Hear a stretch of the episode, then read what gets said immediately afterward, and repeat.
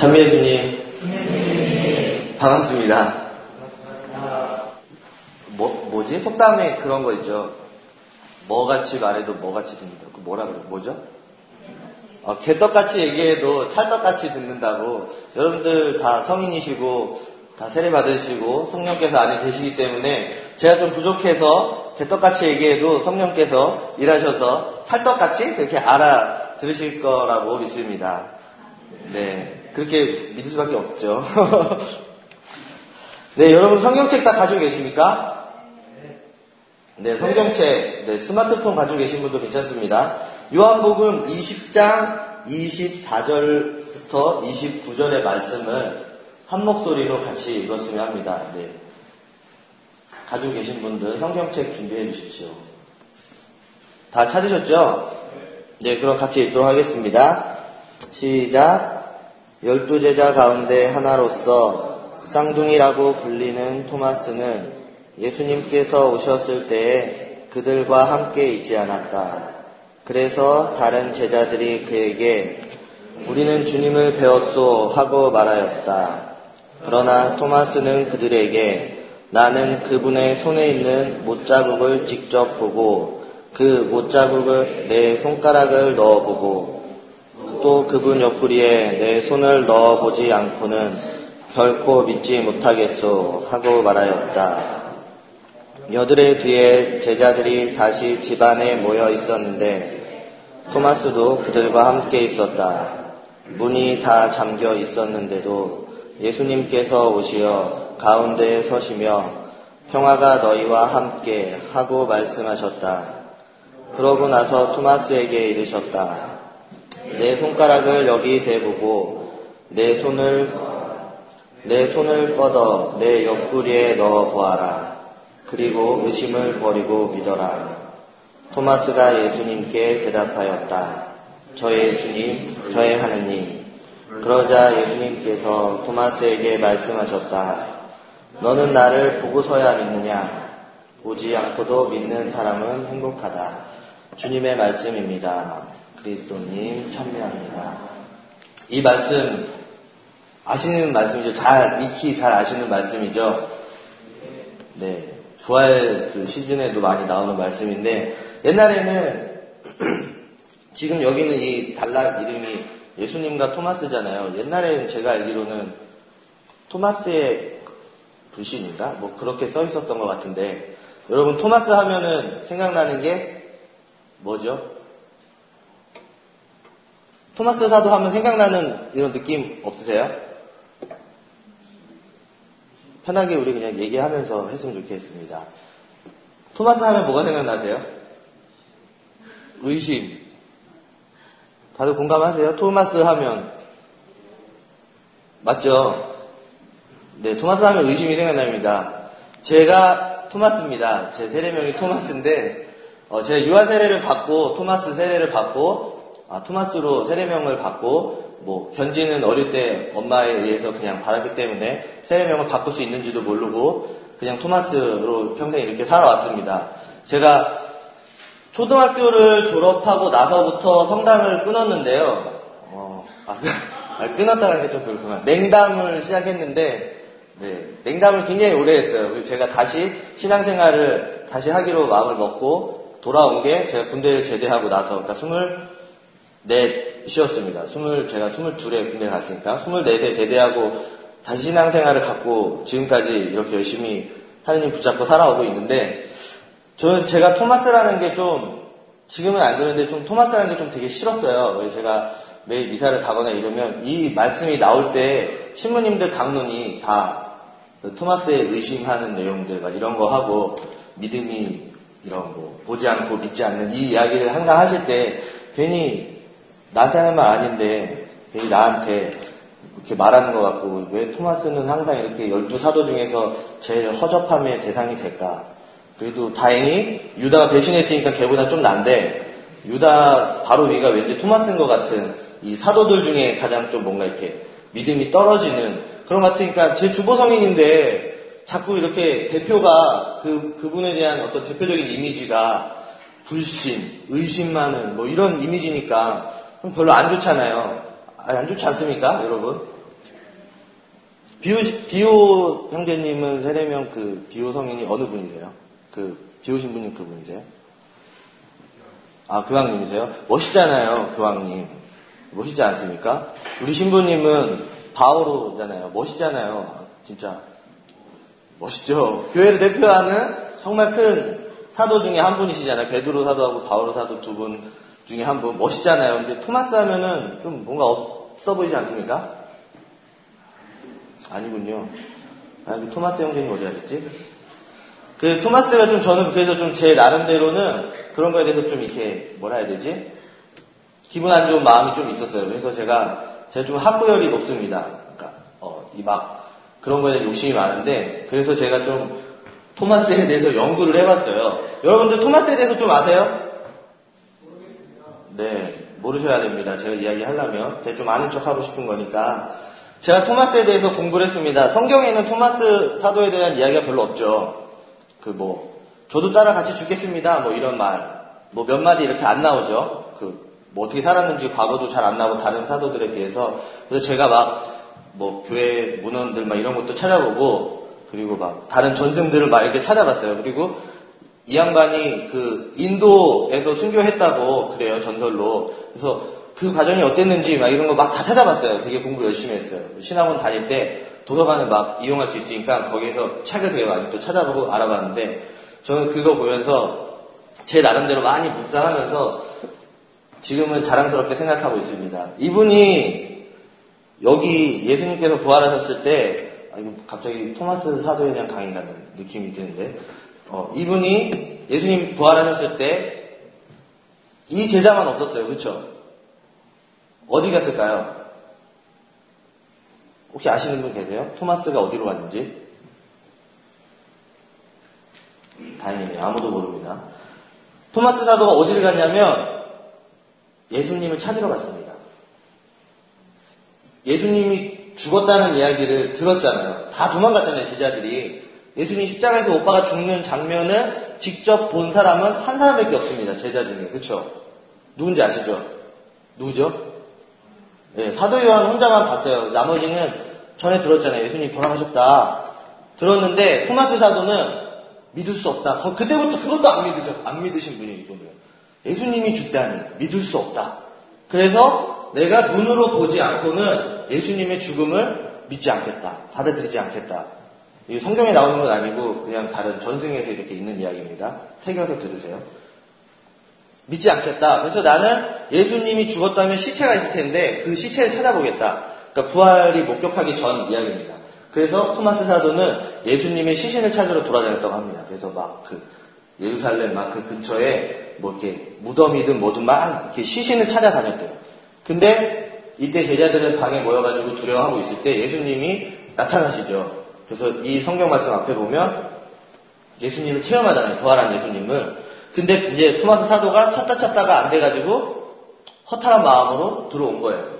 방에 딱 들어왔는데 제자들이 갑자기 나는 예수님을 보았어 이렇게 얘기를 하니까 죽은 것도 자기는 못 믿겠는데 죽었다가 살아났다고 그거를 또 말로 하니까 못 믿겠다는 거예요. 자기는 그 못 믿게 되는 거죠. 아, 죽은 것도 못 믿는데 어떻게 살아난 거를 생각까지 합니까? 이분이 그렇게 찾아다녔다 그래요. 뭐 그 다음 이야기는 없더라고요. 여기까지만 전설에 있습니다. 그래서 그렇게 찾아다녀가지고 이분이 이렇게 왔죠. 그리고 잠깐 이 본문을 떼고 다음 이야기 하면 예수님이 승천하실 때 제자들한테 뭐라고 마지막 유언하셨습니까? 두둥. 아무도 모르시진 않을 거 아니에요. 눈치 보고 있고. 예수님이 뭐라고 하셨죠? 한 분만 말씀해 주시겠어요? 괜히 이렇게 물어보면 말했는데 틀릴까 봐 못하겠죠. 제가 알아요, 그 기분. 그래서 저도 말 안 하는 거거든요. 예수님이 그러셨죠. 제자들한테 너희는 땅끝까지 가서 복음을 선포하라고. 그쵸? 그리고 사명을 주고 가셨잖아요.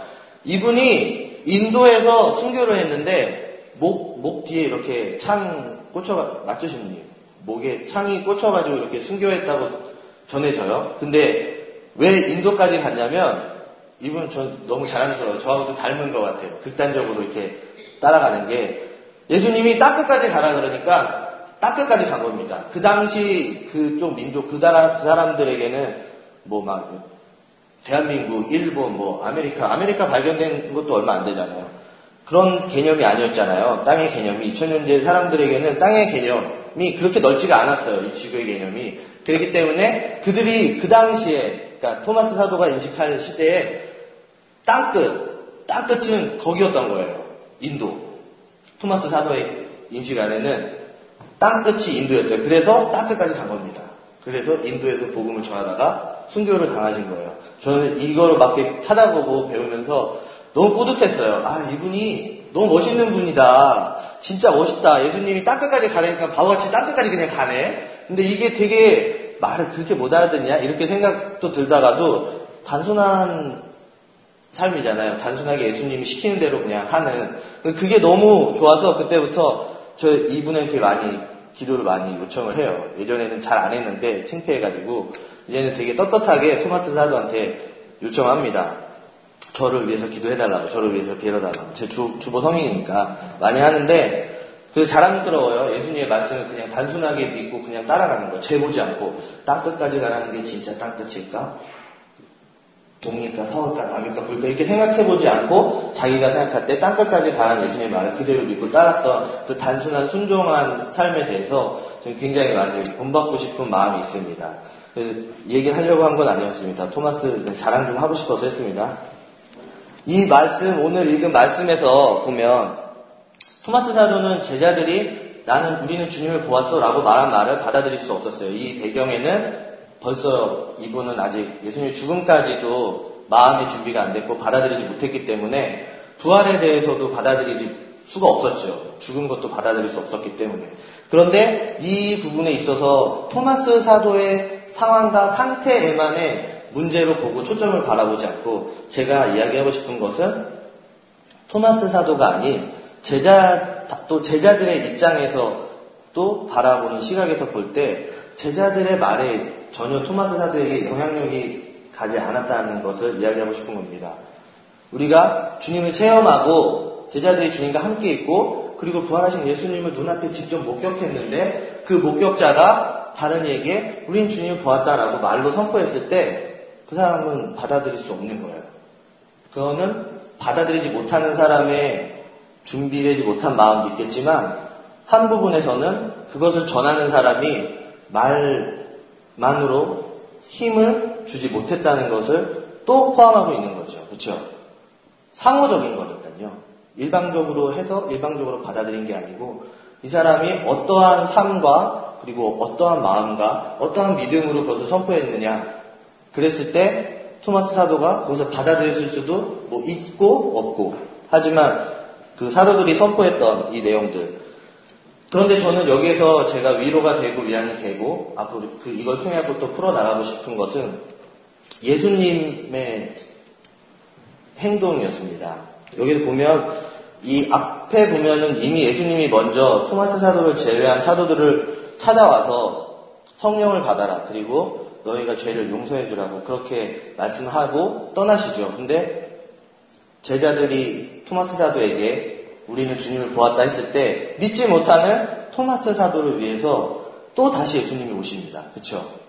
다시 그 다락방에 오셔서 토마스 사도 앞에 나타나셔서 네가 나를 찔러보고 만져보고 확인해 보라고 나타나십니다. 한 사람도 버리지 않는 거예요, 예수님은. 단한 사람도. 비록 그 사람이 믿지 못해도 믿지 못하는 순간과 믿지 못하는 마음의 준비 상태였을지라도 예수님은 한 사람 믿게 하기 위해서도 또 다시 오신 겁니다. 그 방에. 그쵸? 저는 이 말씀이 굉장히 많이 위로가 됩니다. 사도들 중에 그 살아남아있는 그 11명의 사도들 중에 그 자리에서 자기만 예수님을 만나지 못했잖아요. 저였으면 되게 억울하고 또 만약 그대로 평생을 갔었다면 정말 그 순간에 내가 거기 없었다는 게 내 인생 가장 큰 실패의 원인, 가장 억울한 상황이었을 텐데 예수님은 그 상황을 그렇게 만들지 않고 그 자리에 다시 오십니다. 얘네들이 안 믿어서가 아니고 한 사람이 아직 못 믿기 때문에 그 제자를 버려줄 수가 없어서 내가 너 때문에 다시 간다 그러고 다시 오셔서 다른 제자들과 다르게 네가 그렇게 못 믿겠으면 한번 만져봐라. 체험시켜 주시는 겁니다. 예수님 오셔서 체험시켜 주시는 거예요. 믿게 하기 위해서. 그 단 한 사람을 위해서. 그 단 한 사람이 여러분들 한 사람 한 사람의 삶에서 분명히 여러분일 수도 있을 거예요. 그쵸? 여러분이 우리의 각자의 삶 안에서는 내가 그 단 한 사람이었을 시기가 있었을 겁니다. 다른 사람들은 아마 그럴 거예요. 저 또한 그렇습니다. 제가 저의 이야기를 나누고 싶어서 이 말씀을 통해서 이어가고자 하는 건데, 저 또한 그랬습니다. 제가 이곳 찬양의 광장에 처음 왔던 게, 어, 제대하고 한 달 뒤니까 2005년 11월 28일입니다. 제가 기억하고, 28일인가 29일인가 그래요. 그때 제가 이곳에 처음 왔을 때 깜짝 놀랐습니다. 저기 뒤에서 이제 가사 쓰고 계시는 저희 보아랑 스테파니아 자매님이 있는데 저분이 교복을 입고 저희 모임을 다니고 있을 때였어요. 고등학생이었는지 중학생이었는지 교복을 입고 맨 앞에서 찬양하는 모습 그리고 그 옆에 다른 교복 입은 친구들도 있었고 뭐 에?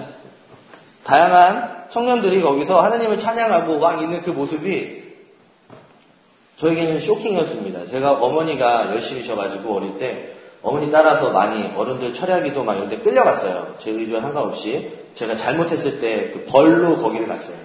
내가 뭐 하나 속였는데 그게 걸리면 너는 잘못했으니까 오늘은 철야한다. 그러면 금요일 날은 철야가 날라갑니다.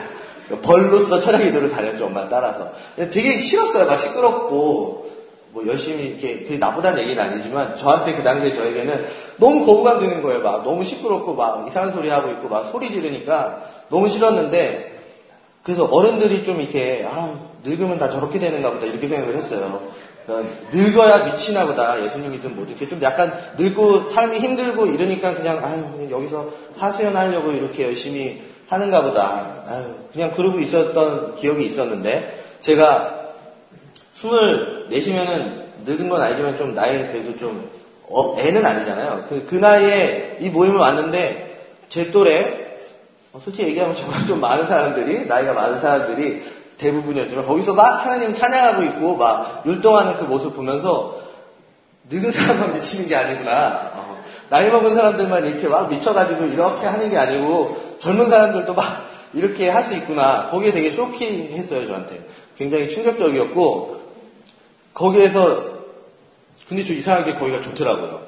충격적이면서 좋아서 매주 찬양의 강좌 모임을 나갔습니다. 머리 이렇게 막 짧아가지고 제대한 지 얼마 안 된 애가. 찬양강장 모임을 나왔는데 그 안에서 저는 지금 이 사도들 가운데 토마스였죠. 저만 모르고 찬양하는 거예요. 여기 그때 계셨던 분들은 하나님을 다 알고 찬양했겠죠. 뭐 모르겠습니다. 다 알고 했다고 생각합니다. 저는 다 알고 하나님을 찬양했을 거예요. 봉사자들도 그렇고. 근데 저는 하나님을 잘 모릅니다. 저는 어렸을 때 세례 받아서 그냥 주워 들은 거 그리고 엄마에게 반 강제적으로 주입받은 그 하나님의 성품과 다양한 어떤 체험들 그런 걸로 이렇게 교육을 받은 거지 하나님을 이렇게 체험했던 게 아니었기 때문에 제가 하나님을 이렇게 알고성 찬양하는 게 아니고 노래가 좋아가지고 그 분위기에 젖어가지고 기분이 좋아가지고 또 신기해가지고 막 이렇게 박수 치면서 그게 좋았어요. 저는 그렇게 했었는데 저는 그 안에서 소외된 무리였습니다. 무리 가운데 소외된 이었습니다. 저만 하나님을 모르잖아요.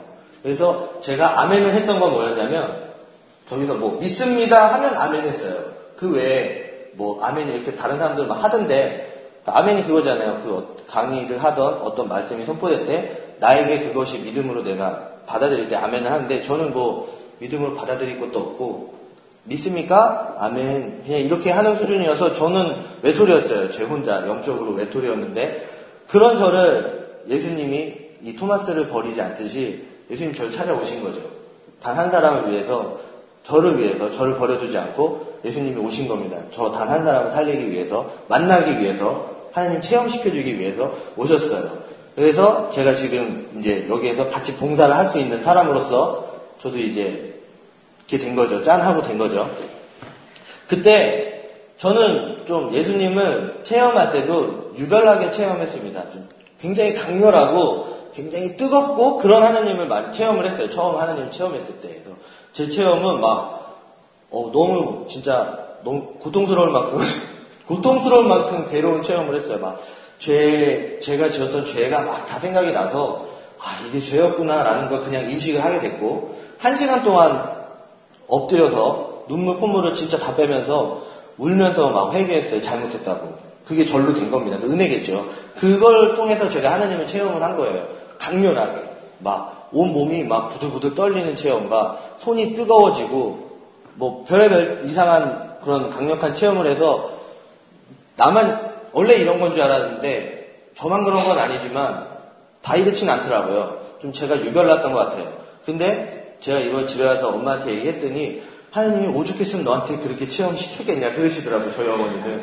네가 하도 안 믿으니까 어? 너 같은 애 믿게 하려면 하나님이 이렇게 세게 해야지 너 믿지. 네가 간지럽히면은 오 에이 아닐 거야. 또 이러니까 네 하나님이 이제 빼도 박도 못하게 하려 고 그런 거 아니냐. 그말 맞는 것 같습니다.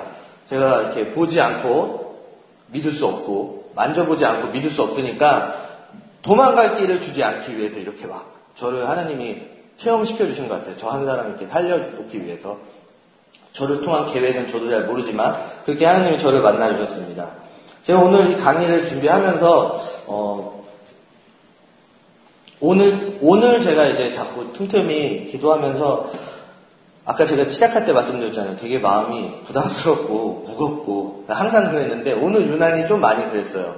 그래서 안정을 못 차리고 계속 섰다가 앉았다가 나갔다가 내려가서 한번 심호흡했다가 또 올라왔다가 하면서 배가 아파갖고 화장실에서 큰일을 보면서 기도를 했습니다. 제가 좀 화장실에서 하느님을 자주 체험하는데 집중이 잘 돼서 거기서 이렇게 힘을 주면서 주님께 기도했어요. 하느님, 저 오늘 아, 이렇게 이렇게 준비하고 기도하면서 많이 준비해 왔는 하긴 했는데 아, 하느님 너무 힘들어요, 하느님. 저 하느님 저에게 뭐라도 좀 하나 이렇게 말씀해 줬으면 좋겠는데 제 안에 뭐 하나 이렇게 떠올려 주셨으면 좋겠는데 하여튼 뭐라고 좀 뭐 하나 이렇게 뭐 없습니까? 막 이렇게 막 묻고 있는데 주님께서 저에게 진짜 한 가지 뭔가 질문, 질문을 저에게 던지셨어요. 뭐였냐면, 야, 너, 네 인생에서 언제가 제일 행복했냐? 이렇게 딱 물어보는 거예요. 생뚱맞게 강의하는데 좀 뭐 좀 팁을 달라 그랬는데, 네 인생에서 네 언제 제일 행복했냐? 했는데, 제가 마음으로, 아, 그거 말고 다른 거, 다른 거, 강의에 관련해 가지고 주님, 다른 거, 이렇게 했는데, 다른 거 하고 나서부터 제 마음이 불편해지기 시작했습니다. 하나님 분명히 뭐라고 말씀하셨다고 내가 믿는데 내가 자꾸 다른 거 달라고 이러면 안 되겠지? 이렇게 가면 안 되겠지? 그래서 아 그래 그거부터 생각하자. 그래서 좀 화장실에 오래 앉아 있었습니다. 내가 정말로 언제 제일 행복했을까? 진짜 한번 돌아봤습니다. 화장실에 앉아가지고 내가 진짜 언제 제일 행복했지? 막 그렇게 생각을 했는데 어, 짧게 생각해서 그런지는 모르겠어요. 저에게 가장 행복한 순간은 지금인 것 같습니다. 아, 지금입니다. 제가 오늘 화장실에서 생각했던 건 지금이 저에게는 제일 행복합니다. 그리고 동시에 지금이 제, 저에게는 지금이 제일 힘듭니다. 제 삶에서 지금이 제일 힘들어요.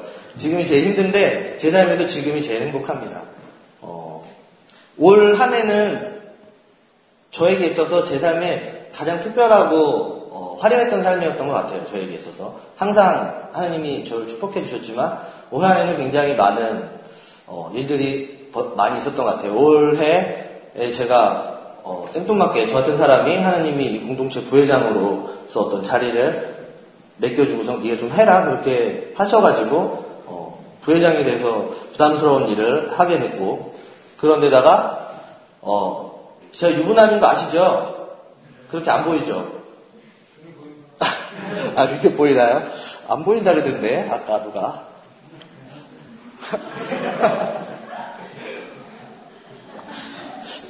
안 보인다 그래가지고 아까 어떤 분이 저한테 어 유부남 안 보이는데 그렇게 안 보이는데 어, 너랑 결혼한 사람은 되게 힘들겠다 그러는 거예요. 내가 총각 같아 보여서 혼자 막 아, 그래 별로 이렇게 분위기가 안, 좋, 안 좋았는데 네 아무튼 저 유부남입니다. 제 올해 2월 달에 결혼을 했어요. 음, 이곳에서 함께 봉사하면서 만나가지고 교제를 하다가 뭐 많은 일들도 있고 많이 어려움도 있었고 한번 헤어지기도 했었고 했지만 어렵, 어렵, 어렵게 저렇게 해가지고 이렇게 결혼을 하게 됐습니다.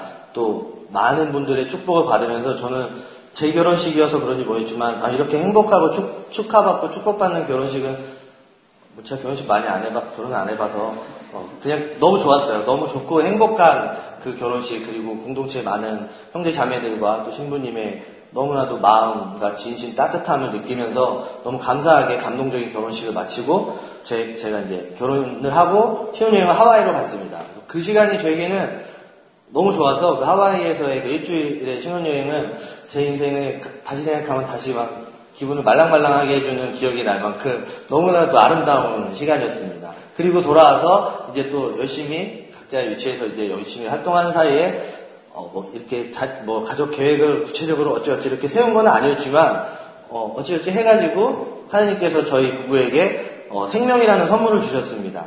그래서 지금 제 아내가 어, 뱃속에 아이를 잉태하고 있습니다. 그 이런 놀라운 축복의 시간들을 겪으면서 아 진짜 올 한 해 내 삶에서 올해 2011년만큼 행복한 해가 없고 지금 이 순간이 나에게 가장 행복하다. 이게 집에 갈 때 되게 어떨 때 너무 힘들고 지치고 피곤해도 집에 갈 때 기분이 좋은 게 어떤 게 기분이 좋냐면요. 어, 저는 이, 제 이제 좀 이거 형들 말 알겠다고. 집에 가면 와이프가 기다리고 있는 게 기분이 얼마나 좋은지 아냐고 막 그런 말 들었을 때, 에이, 이랬는데, 처음 결혼했을 때 처음에는 솔직히 처음에는 막 정신없고 이래갖고 막 그런 감상에 젖을 여유가 없었는데 요즘에 많이 느껴요. 집에 가는데 아내가 기다리고 있는 집. 너무 기분이 좋은데 거기에다가 우리 아이가 기다리고 있고 아빠를 기다리고 있는 집. 아직 태어나지 않았지만 아, 너무 감동적이에요. 제가 이렇게 이런 거에 기분 좋아할지 몰랐는데 너무 감동적이고 빨리 아이가 태어났으면 좋겠다. 그래서 집에 빨리 가고 싶은 거예요. 빨리 가서 아내 배를 막 만지면서 저희 아기 태명이 주애입니다. 주애. 그러니까 한, 한문으로 주님의 사랑에서 주님의 사랑 해가지고 주애라고 지었는데 아 빨리 가서 주애 이렇게 만져줘야 되는데 막 이런 마음에 빨리 집에 가고 싶은 그런 마음들 집에 가는 발걸음이 너무 기분 좋은 마음들 물론 날마다 그런 건 아닙니다. 네. 사람들이 이렇게 제가 이, 이런 얘기만 하면은 결혼이 뭐 뭐 그래 뭐 그런 거야 이러는데 뭐 결혼 현실이죠. 굉장히 무겁고 어렵고 엄청난 폭풍이 막 몰아칩니다. 삶에서 한 번도 경험해보지 못한 폭풍이 막 몰아쳐가지고 막 죽을 것 같이 고통스러운데 이거는 불가해소성이죠. 끊을 수 없는 그 불가해소성 안에서 이것을 직면할 수밖에 없는 상황, 아, 이런 어려움도 물론 있지만 뭐 그게 없으면 좀 이상하겠죠. 그걸 겪으면서 저는 하나님께 감사한 마음으로 좀 기, 설레는 마음으로 아이를 기다리고 있습니다. 빨리 태어났으면 좋겠는데 빨리 태어나면 안 되잖아요. 그래서 기다리고 있습니다. 이런 축복 속에서 제가 요즘에 많이 어려운 상황들과 많은 고민들 그리고 가정에서도 제가 가장으로서 어려움들도 있고 그리고 공동체에서도 리더로서 많이 어려움들이 있습니다. 뭐 또 상황이 어렵고 이런 것보다도 제 자신이 부족하니까 어려운 게 너무 많아요. 제가 슈퍼맨이거나 아니면 내가 진짜 능력자거나 막 다 잘할 수 있는 사람이면 괜찮은데 하나님께서 실수하셨는지 졸, 조셨는지 졸 좀 이렇게 띠띠하게 만드셔가지고 완벽하지를 못해요. 그래서 잘 못하는 게 너무 많아요, 제가. 물론 잘하는 것도 많다고 생각해요. 근데 못하는 게 너무 많아서 내 자신의 허접함에 막 화가 날 때도 많이 있거든요, 제 자신에 대해서. 근데 그런 상황을 거치면서 요즘에 제가 드는 생각은 하나님 왜 나에게 이런 삶을 주셨을까? 하나님 왜 내가 이렇게 하기 어렵고 난 잘 못하겠는데 왜 나를 이렇게 하셨을까? 이런 생각 되게 많이 했습니다. 내 개인적인 입장에서, 내 인간적인 입장에서만 생각하면, 내가 잘할 수 있을 때, 내가 좀 더 완전해졌을 때, 그리고 내가 좀 뭔가 이렇게 강해졌을 때, 내가 좀 힘이 있을 때, 그리고 세상적으로 얘기를 한다면, 내가 좀 돈이 많을 때, 아니 내가 좀 이렇게 뭔가 안정적일 때, 뭐 좀 그럴 때 하나님이 이렇게 딱딱 해주면 뭔가 내가 봐도 아 하나님 뜻이구나. 내가 이제 준비되니까 하나님 일하시는구나 이렇게 생각할 수 있겠는데 내가 아무것도 없을 때. 제가 결혼할 때 통장에 360원 있었습니다. 정말로. 진짜 통장 그 우리은행 통장에 300, 아 국민은행 통장 360원 가지고 제가 결혼했습니다. 어, 360원밖에 없는데 결혼했고 돈도 없고 뭐 그때 제가 어, 열심히 쉬고 있었기 때문에 직장도 없었고 아무것도 없는데 하나님이 왜 이렇게 내가 결혼 이렇게 해서 축복을 받게 해주셨을까? 그리고 제가 여기 봉사에 들어와서 뭐 한 10년 동안 막 이렇게 열심히 봉사를 하고 경험을 하고 그러지도 않았어요. 들어온 지, 뭐, 뭐 1, 2년 된 건 아니지만 많은 다양한 경험들을 풍성하게 하지 못했는데 왜 하나님이 나를 리더로 뽑으셨을까? 그리고 우리 부부가 이제 결혼해가지고 아직도 서로에 대해서 서로가 부족하기 때문에 많이 부딪히기도 하고 어렵기도 한데 우리 아직 부부로서도 온전하지 못한데 갑자기 왜 하나님 우리에게 생명을 주셔서 우리가 부모의 준비를 해야 하는 걸까? 이런 의문들이 되게 많이 있어요. 되게 많이 들었습니다. 되게 많이 들었어요. 하나님 도대체 무슨 생각을 하고 계시는 거야? 도대체 무슨 꿍꿍이를 갖고 계시길래 내 삶을 이렇게 인도하실까? 뭐 이런 생각을 했어요. 뭐 원망하거나 하나님 싫지는 않습니다. 이 삶이 싫지 않기 때문에. 근데 궁금한 거예요. 좀 더 내가 잘할 수 있을 때 하나님이 해주셨으면 좋겠는데 왜 좀 허접할 때 하나님이 이렇게 일하실까? 뭐 머리로는 알죠. 뭐 쓰실 분이 뭐 알아서 하시려니까 뜻이 있으시겠지. 이걸 통해서 뭐 하나님이 더 위대한 능력을 드러내시겠지. 뭐 이렇게 아멘이라고 하면서 가고는 있지만 좀 그런 마음이 많이 들었어요. 그런데 그러면서 제가 또 이 강의를 준비하면서 어쩌면 저에게 이 시기에 굉장히 많은 은혜였었던 것 같습니다.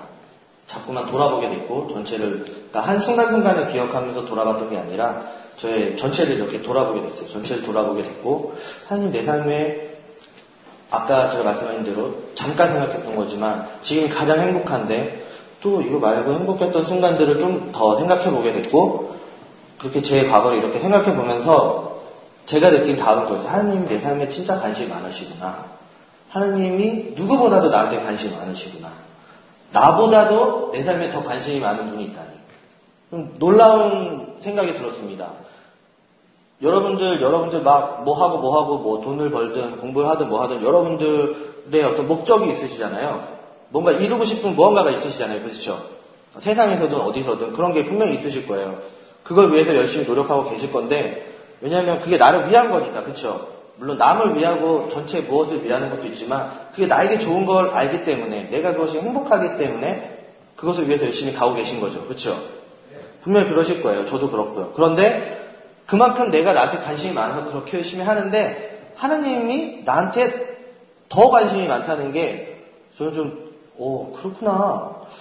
좀 놀라, 놀라우면서도 큰 감동이 저에게 밀려왔습니다.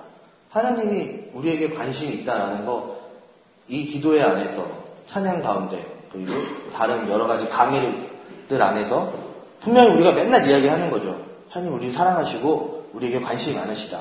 네 삶에 관심이 많아서 너의 삶을 축복하실 것이다. 하나님 그렇게 하고 싶은 분이다. 우리 분명히 알고 있죠. 저도 분명히 알고 있고요. 그런데 돌아보니까 정말 하나님 나한테 관심 진짜 많으신 분이구나. 하나님 내 삶에 너무 관심이 많으셔갖고 이렇게 개입을 하시고 싶어 하시는구나. 제가 결혼을 결정했던 건 작년 말이었어요. 그러니까 급하게 제가 결정을 내렸습니다. 그래서 결혼이 좀 갑자기 되기는 했는데 오해를 많이 하시더라고요. 사고 쳤냐고. 진짜 물어보는 사람도 되게 많았어요. 갑자기 왜 결혼하냐, 너 사고 쳤냐 그러는데 절대 그런 거 아닙니다. 어. 근데 제가 갑자기 결혼을 결심했던 건 사실 갑자기라는 것보다 훨씬 전부터 제가 결정을 내렸어야 됐는데 제가 자꾸 미뤘어요. 물론 뭐 제 아내가 저에게 결혼하자고 막 이러는데 제가 나중에 나중에 이렇게 미룬 게 아니라 제 마음 안에 이렇게 있잖아요 느낌이 교제를 하면서 결혼할 시기에 대해서 생각하게 되고 결혼해야 되겠다라는 마음이 분명히 제 안에 들었어요. 그때 그 마음이 있었는데 저 자꾸 미뤘습니다. 자꾸 미뤘어요. 제 아내는 가만히 기다리고 있었죠. 계속 미뤘던 게 두려웠어요. 저는. 아까 말씀드린 대로 진짜 통장에 360원 있고 돈도 하나도 없고 모아놓은 돈도 없고 다행히 빚은 없지만 뭐 돈을 더 벌어들일 만큼 크게 벌어들일 만큼 그나마 먹고 살 만큼은 벌었는데 자제구단 일들을 하면서 뭐 이렇게 누군가를 책임져야 되는 거잖아요. 서로가 서로를 책임지는 거죠. 어쨌건 누군가를 책임져야 되는데 그런 것도 부담스럽고 또 속되게 얘기하면 결혼하면 좀 자유롭지 못한 부분들도 많이 있잖아요. 가끔 막 이렇게 혼자 막 내 멋대로 하고 싶은 그런 걸 좀 못하는 것들이 있죠. 네. 너 크게 말씀 안 하셔도 돼요. 네, 그런 것들에 대해서도 아, 놓기 싫은 마음이 있었어요. 막 어쩔 때 그냥 내가 내 맘대로 막 새벽같이 뭐 혼자 뭐 하고 싶고 혼자 뭐 이렇게 어디 가고 싶고 이런 것들 또 못하게 되는 거. 뭔가 이렇게 아, 내 인생인데 누구랑 상의해야 되는 거. 뭐 이런 것들이 좀 하기 싫은 마음들도 있어서 아, 나중에 어차피 결혼을 할 거긴 할 거야. 근데 좀 나중에 했으면 좋겠다. 이 마음으로 제 마음에서 자꾸 이렇게 밀었습니다. 그게 작년 초였던 것 같아요. 그리고 아프리카 선교여행을 작년에 갔었죠, 제가. 제가 아프리카 선교여행 갔을 때 제 개인적인 지향은 뭐였냐면 나중에 제가 어, 이야기했었지만 제 개인적인 지향은 뭐였냐면 성도 분별이었습니다. 아프리카 선교여행을 갔을 때 제가 아내 지금의 아내하고 교제하고 있는 중이었는데 그리고 결혼을 생각하고 있음에도 불구하고 그때 선교여행의 지향이 성소 분별이었습니다. 좀 어, 충격받지 않으시는군요. 내가 진짜 결혼을 해야 할 것인가? 내가 아니면 진짜 뭐 독신으로서 뭐 신학교를 가든 뭘 하든 그렇게 갈 것인가? 저는 아프리카 선교 여행을 준비하고 거기에 가면서 주님한테 기도했던 지향이 그거였어요. 내 성소 분별. 그리고 거기 가가지고 좀 많이 어려웠습니다. 제 몸도 많이 아팠고 마음도 되게 어려웠었는데 그때마다 제가 전례 담당이어서 거기에서 제가 성당 열쇠를 갖고 있었어요. 그래서 밤마다 제가 성당 성당에 문을 안 잠그고 열어만 놓고 몰래 밤에 가서 기도하고 그랬는데 거기 기도할 때마다 울면서 기도했어요. 하나님 저 어떻게 부르시는 거예요 도대체? 지금 제가 결혼을 하기를 원하시는 겁니까? 아니면 혼자서 어떻게 하기를 원하시는 겁니까? 계속 그거 막 기도했어요. 근데 뭐 제 마음이 막 부개지고 막 힘들고 산란하니까 뭐 하나님 저에게 무슨 은혜 주신지도 잘 모르겠고 그 가운데 그냥 제가 성교 여행을 끝날 때 제 결정은 뭐냐면 나는 결혼하지 않겠다. 그때 그걸 결정했었습니다. 다시 제 마음 안에 성교여행을 끝나고 한국 돌아오기 직전에 아, 나는 결혼 아니다. 나는 결혼하면 안 되겠다. 결혼 안 하고 나는 신학교 가야 되겠다.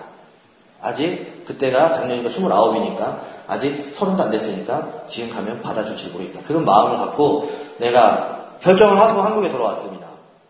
정말로 결정을 한 거였어요. 그냥 순간적으로가 아니고 정말로 내가 이 사람이랑 헤어지고 바로 루아 공동체에도 나가고 바로 내가 신학교 들어와도 예비신학교 거기에 가야겠다. 그 마음을 가지고 비행기를 타고 한국에 왔습니다. 근데 뭐 사람이 그 마음이 있다고 갑자기 그걸 이렇게 행동으로 취할 수가 없잖아요. 눈치를 봐야 되잖아요. 분위기도 봐야 되잖아요.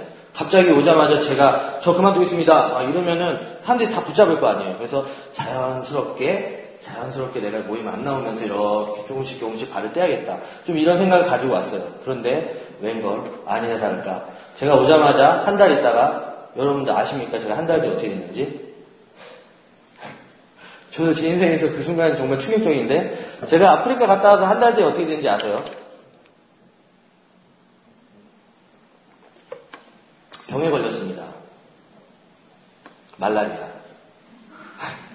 아프리카 그 모기 있잖아요. 그 열대성 말라리아 모기 에게서 그 걸리는 그 병. 한 달 동안 아무렇지도 않았는데 갑자기 목요일날 몸이 좀 그냥 으슬으슬해서 감기인갑다. 아마 한 이맘때쯤 됐었던 것 같아요. 9월 저희 여름 8월 왔으면 9월 뭐 이때쯤이었던 것 같은데 몸이 슬슬 아파요. 근데 금요일날 이제 찬양의 강장에 가려고 여기까지 왔는데 몸이 너무 아파가지고 약을 지어갖고 먹었습니다. 그래서 저는 이 생각을 했어요. 신종플루인가? 열이 막 나니까 신종플루인가? 거기까지 생각을 해보고 있다가 집에 가가지고 끙끙 앓아가지고 저희 어머니하고 같이 서울대병원 응급실까지 갔습니다. 갔더니 어, 신종플루는 아닐 거라고. 근데 신종플루여도 약은 없대요. 젊은 사람은 신종플루 그냥 앓고 나면 면역 생기니까 그냥 좀만 버티라고 해열제만 주더라고요. 그래서 열이 떨어져서 들어왔어요. 토요일 아침 갑자기 또 열이 막 오르는 거예요. 39도. 너무 힘들어서 제가 그때 어, 지금 청소년대학 성교팀장님이 문자를 이거 전체 봉사자 문자 있었는데 부탁을 했어요. 좀 기도 부탁을 했더니 신부님이 그 연락 받고 저에게 연락하신 거예요. 병원에 가보자고. 직접 저희 집까지 찾아오셨어요. 신부님이. 그래서 신부님이랑 같이 저기 병원을 갔더니 거기에서 말라리아 양성 판정이 떨어진 거예요. 충격에 빠졌죠. 왜 충격에 빠졌냐면 여러분 아시죠? 그 병이 어떤 병인지 사람이 죽을 수 있는 병이에요. 그냥 뭐 입원하면 되는 게 아니고 진짜 죽을 수 있는 병이었습니다.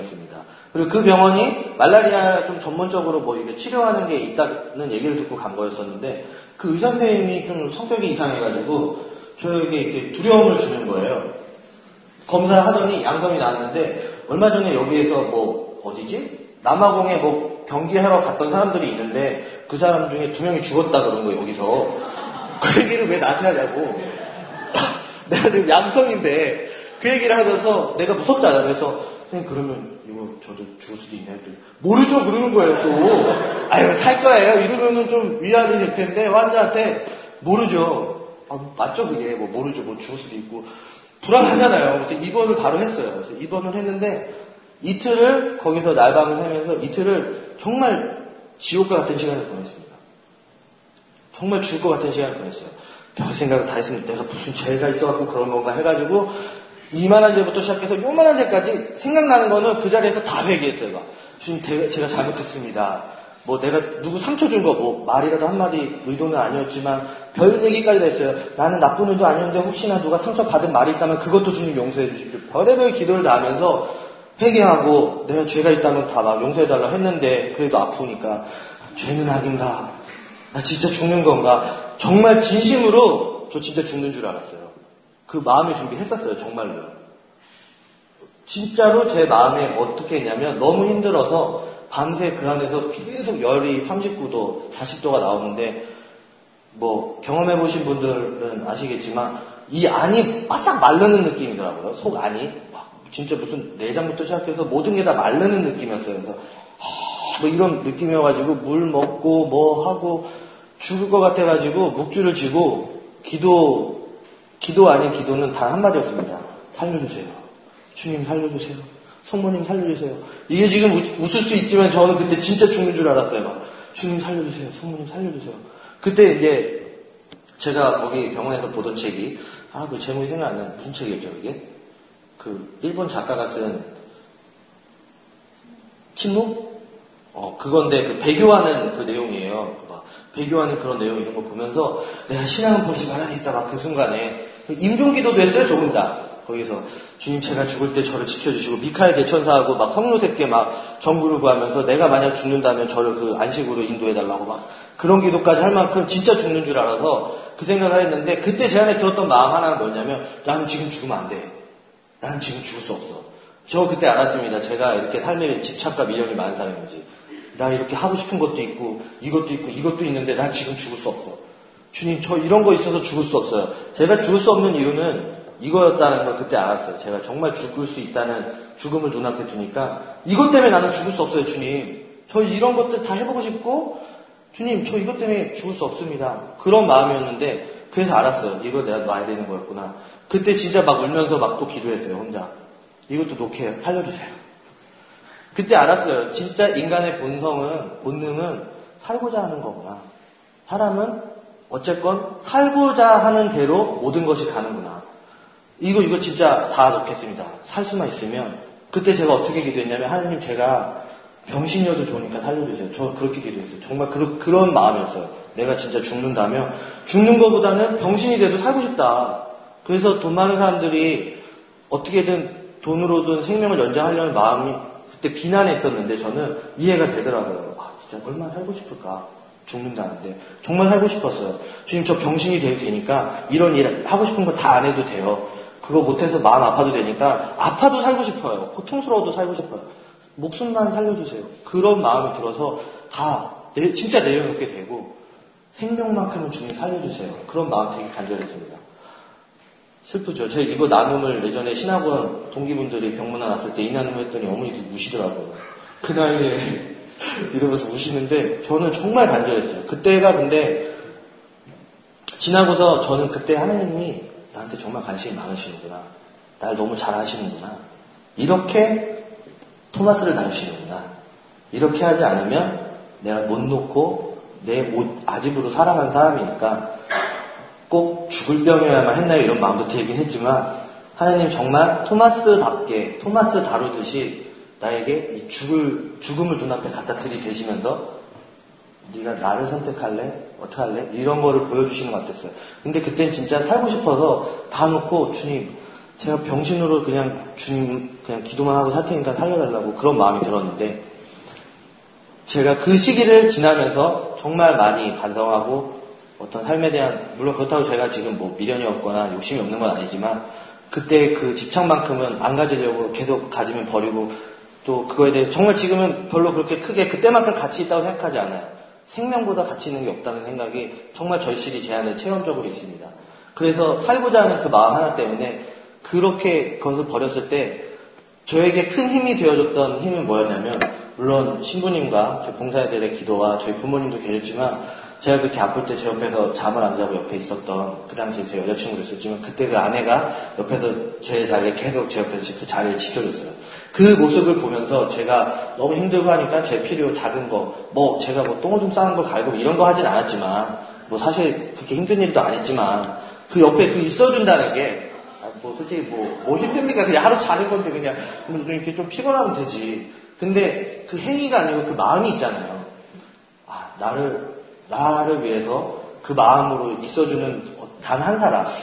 그 사람이 이 사람이 그 사람이라는 그때, 그때 제가 그래서 아프리카 떠날 때 결정했던 거여서 그때 버리게 됐습니다. 하나님 제가 정말 잘못 생각했네요. 지금 제가 진짜 너무 의로움으로 포장해서 아 나는 주님을 위해서 결혼을 포기하고 하나님의 일을 위해서 이렇게 가야지 이렇게 했던 의로움으로 내가 내 두려움과 연약함을 덮었던 거에 대해서 회개했습니다. 하나님 제가 잘못했 잘못 생각했네요. 이게 아니군요. 주님 이 사람을 사랑하는 게 제 삶의 소명임을 제가 이제 믿겠습니다. 그 마음을 가지고 그때 제가 결혼을 결정하겠습니다. 그때가 아마 지금 딱 거의 1년 전인 것 같아요. 그때 그 마음을 가지면서 물론 고백은 안 했어요. 그렇게 극단적으로 했다가 또 만약 이 마음이 아니면 어떡하지 좀 이런 마음이 있어서 좀 한 달에 텀을 더 가야겠다 그래가지고 혼자서 그거에 대해서 기도하기 시작했습니다. 혼자 계속 생각해보고 이 경우였다면 저 경우였다면 이렇게 생각을 하면서 결정을 내리게 됐습니다. 아, 내가 결혼해야 되겠다.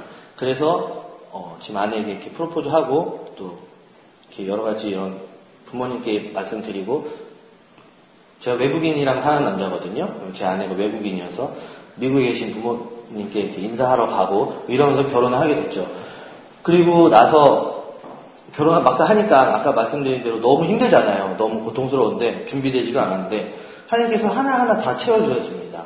집도 그랬고 또 여러 가지 준비하는 것도 안 해서 정말 감사한 분들의 도움의 손길과 그 사랑의 나눔들 덕분에 정말 너무나도 예쁘고 아름다운 집을 꾸미고 너무 감사하게 너무 축복받으면서 이렇게 가정을 꾸며서 행복하게 살 수 있게끔 인도해 주신 주님께 너무 감사드리게 됐어요. 그러면서 제가 깨달았던 것은 내가 준비되어졌을 때, 내가 좀 뭐가 됐을 때 할 수 있겠구나라고 생각했던 것이 교만함이구나라는 것을 이제는 알 것 같더라고요. 제가 이거를 준비하는 과정 안에서 교만함이구나. 그냥 그거 인정하면 되는 건데. 그냥 인정하고 하겠다고 하면 되는 건데, 인정하기 싫으니까 못 하겠는 거예요. 하기 싫은 거죠. 그런데 정말 그랬습니다. 제가 뭐 아까 세상적으로 준비가 돼서 결혼한 것도 아니었고요. 그런데 그 마음 결정했을 때 하나님께서 결혼하게끔 허락해 주셨고 그리고 결혼 생활 안에서 부대끼고 싸우면서 그리고 또 서로 사랑을 나누고 위로하면서 더 관계가 깊어지고 아직 우리 둘이 좀 더 이렇게 관계가 더 준비돼야 된다고 생각했음에도 불구하고 하나님께서 생명을 주셨을 때 사실 그때 되게 당황스러웠어요. 아내 임신 소식을 알았을 때 서로 둘 다 두려웠습니다. 긴장되고 어떡하지? 어떡하지? 마음의 준비도 안 됐고 아이를 원치 않았던 건 아니죠. 저는 아이를 되게 원했지만 어 어떡하지? 어떡하지? 나 어떻게 하지? 이런 되게 두려움이 많이 있었는데 그래서 10개월이라는 시간이 있는 거구나 싶어요. 갑자기 튀어나오면 큰일 날 것 같습니다. 10개월이라는 시간이 있으니까 지금 이제 절반이 왔어요. 절반 시간 동안 그 얼마 몇 개월 안 되는 그 절반 시간 동안 너무 많이 제가 달라져 있었어요. 처음에는 너무 당황스럽고 불안하고 두렵고 자신감 없고 그랬는데 뭐 지금 자신 있다는 건 아닙니다. 하지만 이 절반의 시간을 거치면서 아, 이 아이와 함께 우리가 잘하고 있구나. 이 아이는 우리를 만나기 위해서 잘하고 있고 우리는 이 아이를 만나기 위해서 준비되면서 잘하고 있구나. 엄마로서 아빠로서 준비되어 가는 걸 많이 느껴요. 더 많이 아이를 사랑하게 되고 준비되어 가는 걸 느끼면서 사람이 모든 게 준비가 됐다고 되는 게 아니구나. 사람이 준비됐다고 되는 게 아니고 하나님이 보시는 대로 하나님이 바라시는 대로는 꼭 내가 생각하는 거하고는 너무나도 다를 수 있다라는 거. 물론 완전 무슨 마음의 준비도 없는데 하나님이 시키시진 않겠지만 하나님 보시기에 준비됐다고 하면 비록 보이기에는 아무것도 없는 것 같아도 하나님께서 채워주시고 인도해 주시고 남은 시간 동안에 그거 더 준비시켜 주신다는 걸 느낍니다. 제가 리더로서 이제 10월달 벌써 2년 임기 중에 절반 가까이가 끝나가는데 부끄러운 얘기지만 이제 좀 리더, 내가 리더구나, 이제 좀 인식하게 됐습니다. 제가 지금 10개월 동안 뭐 했나 싶을 만큼 이제 좀, 아, 내가 이 공동체의 리더구나. 하나님이 나를 리더로 세웠구나. 이제 좀 그걸 인식을 하게 됐습니다. 물론 제가 좀 더 빨리 깨달았으면 참 좋았을 텐데, 10개월의 시간을 거치면서 가정 안에서 제가 내가 이제 아빠구나, 내가 아내고, 내가 가장이구나, 이런 준비되어지는 시간들과 동시에 하느님은 나를 완벽하고 훌륭하고 타고난 리더로서 보고서 선택하진 않으신 것 같아요. 제가 봐도 아, 다른 사람이 하면은 저보다 더 잘할 사람들 분명히 많습니다. 능력이든 경험이든 분명히 많아요. 저 인정합니다. 제가 잘났다고 생각하지 않아요. 분명히 많은데 왜 하필 하나님이 날까? 근데 하나님이 그런 준비된 조건을 충족시킨다면 하나님이 그 사람 세웠겠죠. 저를 세우지 않으셨겠죠. 하나님의 조건은 그런 준비됨이 아니고 저는 알 수 없지만 하나님의 어떤 계획이 있다라는 거, 그걸 믿어야 되는 게 믿음이라는 거. 뭐 이거구나 이렇게 꼭 집어서가 아니더라도 하나님의 어떤 계획에 대해서 믿는 것, 그것이 명확한 문장으로 표현되어지지 않을지라도 이해되어지지 않을지라도 그것을 믿고 기대하고 순종하면서 가는 것. 제가 그러면서 성장한 것 같아요. 조금 더 리더로서도 성장하게 된 것 같고 이제 시작하는 것 같습니다. 그리고 이제 가정에서도 제가 가장으로서 책임감과 앞으로 내가 어떻게 살아야 하는가 이런 것들을 알게 된 것 같습니다. 하나님은 한 번도 저에게 눈길을 돌리지 않고 내 삶에 관심 갖고 계속 지켜보면서 이렇게 소스들을 통해서 내 삶에 계속 개입하셨구나라는 것을 많이 느낍니다. 처음 하나님을 경험했던 순간도 제가 뭐 이렇게 잡아당겨가지고 이렇게 됐나요? 하나님이 저에게 강력한 힘으로써 저를 때리셔가지고 하나님을 알게 하셨고 제가 정말 이제는 신앙마저도 막 신앙 거룩함으로 덮어서 제 두려움을 도망치려고 하는 순간에도 정말 죽음이라는 그걸 눈앞에 던져주셔가지고 그것을 깨뜨려서 하나님 개입하셔 내 삶을 하나님이 바라시는 방향으로 이끄시려고 저를 부르셨던 거. 하나님 그만큼 나한테 관심이 많구나. 하나님은 근데 저에게만 관심이 많을 것 같지는 않아요. 저에게 관심이 많은 이유는 내가 당신 아들이니까 그 이유 하나겠죠. 제가 그 마음을 이제 조금 알고 갔습니다. 아이가 생기니까 제가 아이를 갖고 싶은 이유는 그거였거든요. 하나님의 마음을 좀 더 알고 싶어서. 되게 부러웠어요. 결혼해서 아이 생기니까 하나님 마음을 조금은 그래도 좀 더 알게 된 것 같다는 그 이야기가 너무 부러웠어요.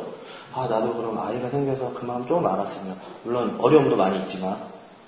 근데 이제 아이가 생기니까 이 아이가 나에게 어떠하든 걔가 뭐 날 알겠습니까? 뱃속에서. 엄마만 알겠지. 저 모르지만 제 마음은 걔가 날 몰라도 상관이 없어요. 서운한 마음 들 수 있지만 그래도 이 아이에 대한 관심과 사랑.